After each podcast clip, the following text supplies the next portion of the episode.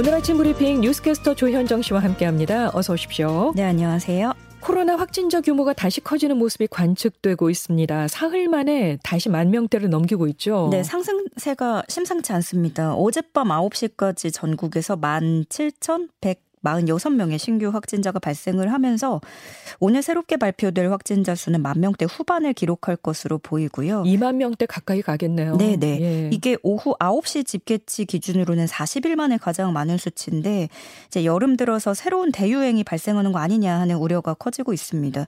지금 워낙에 덥다 보니까 마스크를 쓰거나 하는 생활 방역 수칙을 지키기도 어렵고 어딜 가나 에어컨이 작동하는 곳에 찾아다니다 보니까 실내 활동도 증가하고 이렇게 감염 위험도 위험도도 커지고 있는 실정입니다. 방역 당국은 이번 주 확진자 추이를 예의주시하고 있고요. 이번 주에 일평균 확진자가 2만 명대 수준을 넘어갈 가능성도 배제할 수 없을 것으로 보입니다. 네, 그런가 하면 원숭이 두창 감염 사례가 유럽에서 3배나 증가했다고 하던데요. 네, WHO에 따르면 지난 2주간 어, 유럽에서 발생한 원숭이 두창 감염 사례가 3배 증가를 했고요. 이에 WHO는 긴급 조치를 촉구했습니다. 전 세계적으로 보고된 감염 사례 90%가량이 유럽에서 발생을 했는데 유럽 지역 31개국에서 감염을 확인했다고 하고요.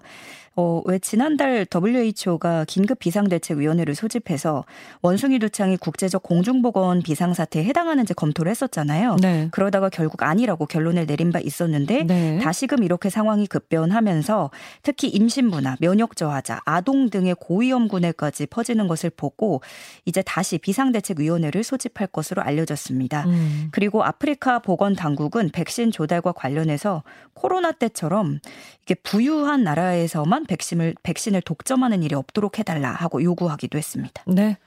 화재 소식이 있습니다. 제주 성산항에 정박해 있던 어선에서 불이 났는데 다행히 새벽이 진화는 됐군요. 네, 어제 새벽 4시 반쯤에 제주 서귀포시 성산항에 정박 중이던 선박 세척에서 화재가 발생했습니다. 소방과 해경, 도항선까지 투입해서 3시간 만에 큰 불이 겨우 좀 잡히는 걸 싶더니 이번에는 배에 가득 실려 있던 연료 탱크가 터지면서 기름이 바다로 유출이 됐고 불이 다시 붙었습니다. 다행히 인명 피해는 없었는데 불이 12시간 반 동안 타올랐거든요. 그 사이에 진화 작업을 하던 소방관들이 더위에 탈진한 모습을 보여서 안타까움도 음. 자아냈습니다. 네. 네, 이번 화재는 기름값이 치솟다 보니까 미리 배 안에 면세유를 가득 채워뒀다가 거기에 불이 붙으면서 피해가 더 커졌습니다. 진화 과정에 소방차까지 불에 탈 정도로 불, 불길이 거세서 쉽지 않았고요. 소방대원들은 화마에다가 찜통 더위와도 싸워야 했던 거죠. 해경과 소방은 주변의 기름 유출에 대비하기 위해서 오일 펜스 160m를 설치를 했고요. 전기 누전이나 방화 등 정확한 화재 원인을 조사하고 있습니다. 미국에서 또 총기 난사 사건이 일어났네요. 미국 지금 시간이 7월 4일인데 현지 시간이 독립기념일이죠. 네. 이 독립기념일 축제 퍼레이드를 향한 총기 난사로 여러 명이 사망했다는 소식이 아. 조금 전에 들어왔습니다. 네, 미국 독립기념일인 현재 시간으로 4일 시카고 교외에서 기념 퍼레이드 행렬을 겨냥한 무차별 총격 사건으로 30명 이상의 사상자가 나왔습니다. 어, 경찰은 건물 옥상에서 백인 청년이 총기를 난사한 것으로 보고 달아난 용의자를 추적 중입니다. 이번 총격 사건으로 지금까지 알려진 것만 최소 6명이 숨지고 24명이 다쳤다고 전해지고 있는데요.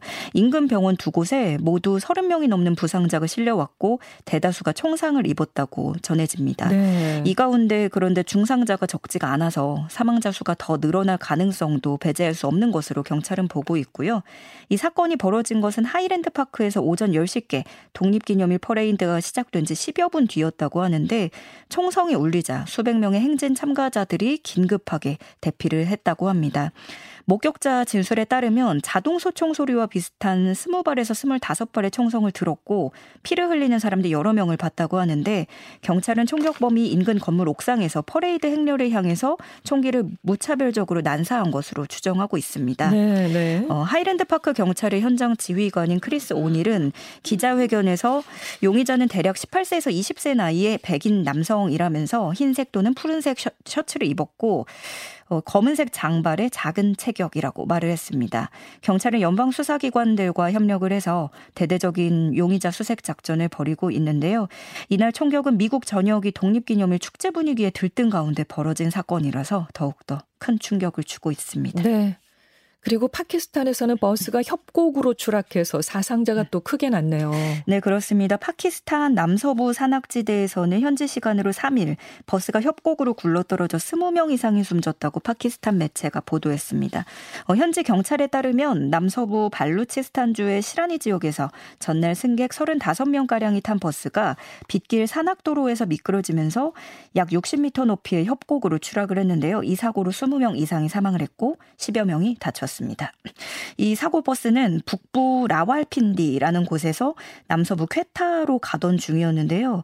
버스가 폭우로 젖은 도로에서 미끄러졌고 운전사가 차를 통제하지 못해서 사고가 난 것으로 보고 있습니다. 어, 파키스탄은 도로 사정이 열악하고 또 교통 규칙 위반이 잦아서 특히 산악지대 협곡에서 대형 교통 사고가 자주 발생하는 곳인데요. 지난달에도 같은 곳에서 벤 차량이 협곡으로 떨어져서 22명이 숨졌고요. 지난해 11월에도 파키스탄형 카슈미르에서 비슷한 사고로 버스 승객 22명이 사망한 일이 있었습니다. 네. 세계적으로 기후 변화가 심상치 않습니다. 이 폭염에 이 알프스 빙하가 무너져서 최소 7명이 숨지는 일이 벌어졌나요? 네, 어, 이탈리아 알프스 돌로미티 산맥 최고봉에서 빙하가 무너져 내리면서 등반객들을 덮쳤습니다. 지금까지 최소 7명이 숨지고 14명이 실종이 됐고요. 병원에 있는 8명도 상태가 좋지 않은 상황이라고 전해지고 있습니다. 네. 구조팀은 수색대를 총동원해서 작업을 벌이는 한편 실종자 파악을 위해서 주변에 주차된 차량들의 번호판을 확인을 하고 있습니다.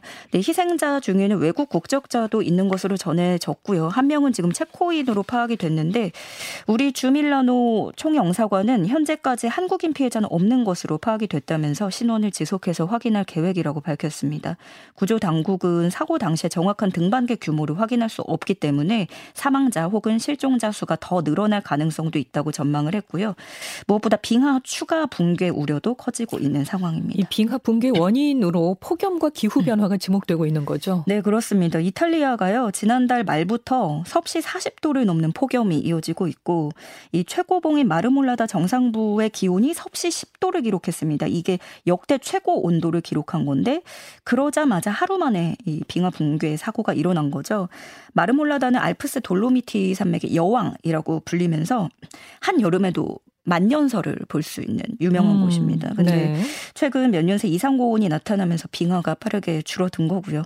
문제는 유럽 전역이 폭염에 시달리면서 빙하가 빨리 녹고 있어서 추가 붕괴 우려도 커지고 있다는 겁니다. 네. 네, 다른 지역들에서도 지금 뭐 폭우 피해가 속출을 하고 있는데요. 뭐 호주 언론에 따르면은 현지 시간 4일 기준으로 주 전역에서 3만 2천 명의 이재민이 발생을 했고요. 방글라데시도 최소 1,500만 명의 이재민이 발생한 것으로 나타났습니다. 기후 위기가 정말 심각합니다.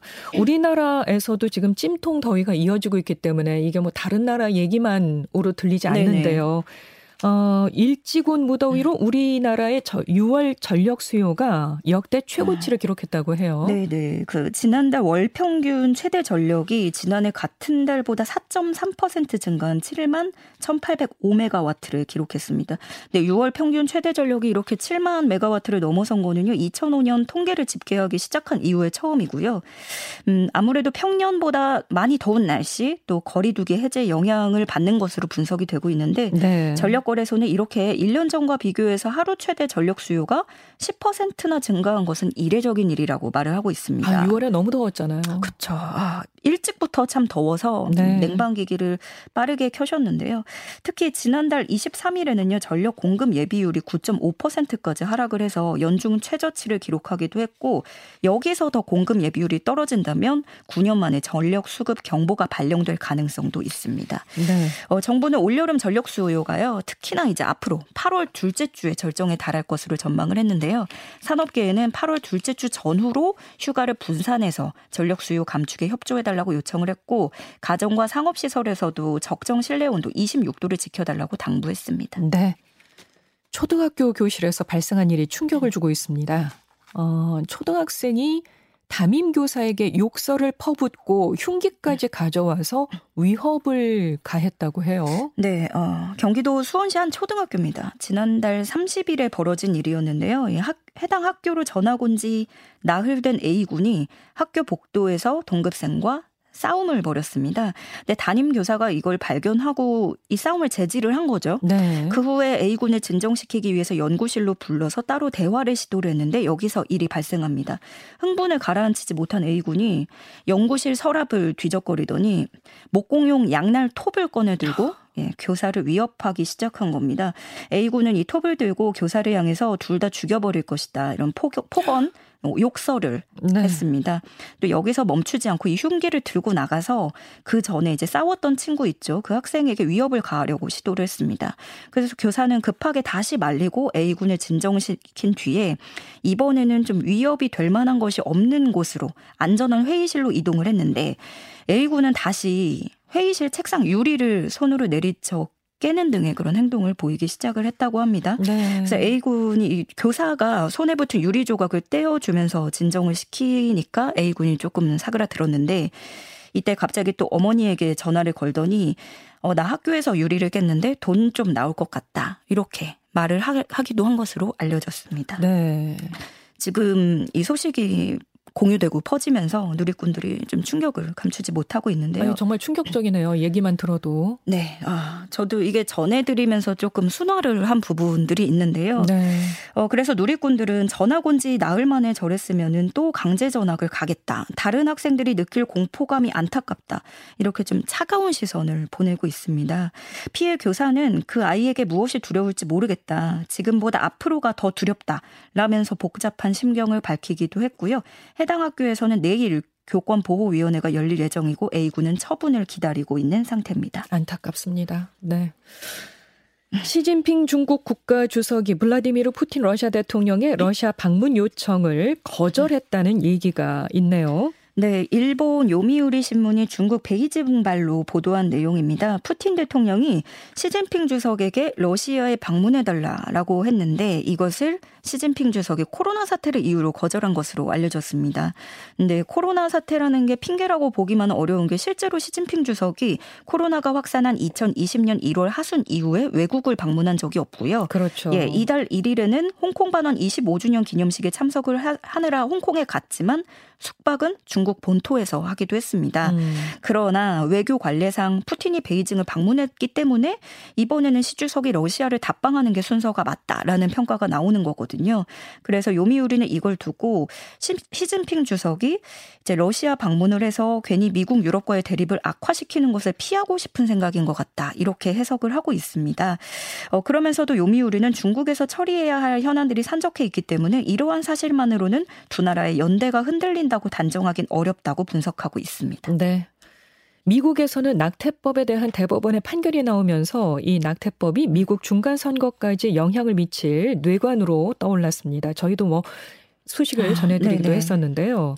그런데 성폭행을 당한 10살 소녀가 수술을 받지 못한 사연이 알려지면서 이 낙태법이 또다시 논란의 중심에 섰어요. 네. 어, 불과 10살인 이 소녀는요, 강간으로 강제적인 임신을 하게 됐고, 당시 임신 6주 3일 차에 낙태 수술을 준비하던 중에 이렇게 대법원 결정이 나오게 된 겁니다. 또 오하이오주는 태아 심장 박동이 감지되면 낙태를 금지하는 엄격한 법을 채택한 상태였는데, 거기에 대법원 판결이 나오자마자 주 정부가 낙태 금지까지 선언을 한 겁니다.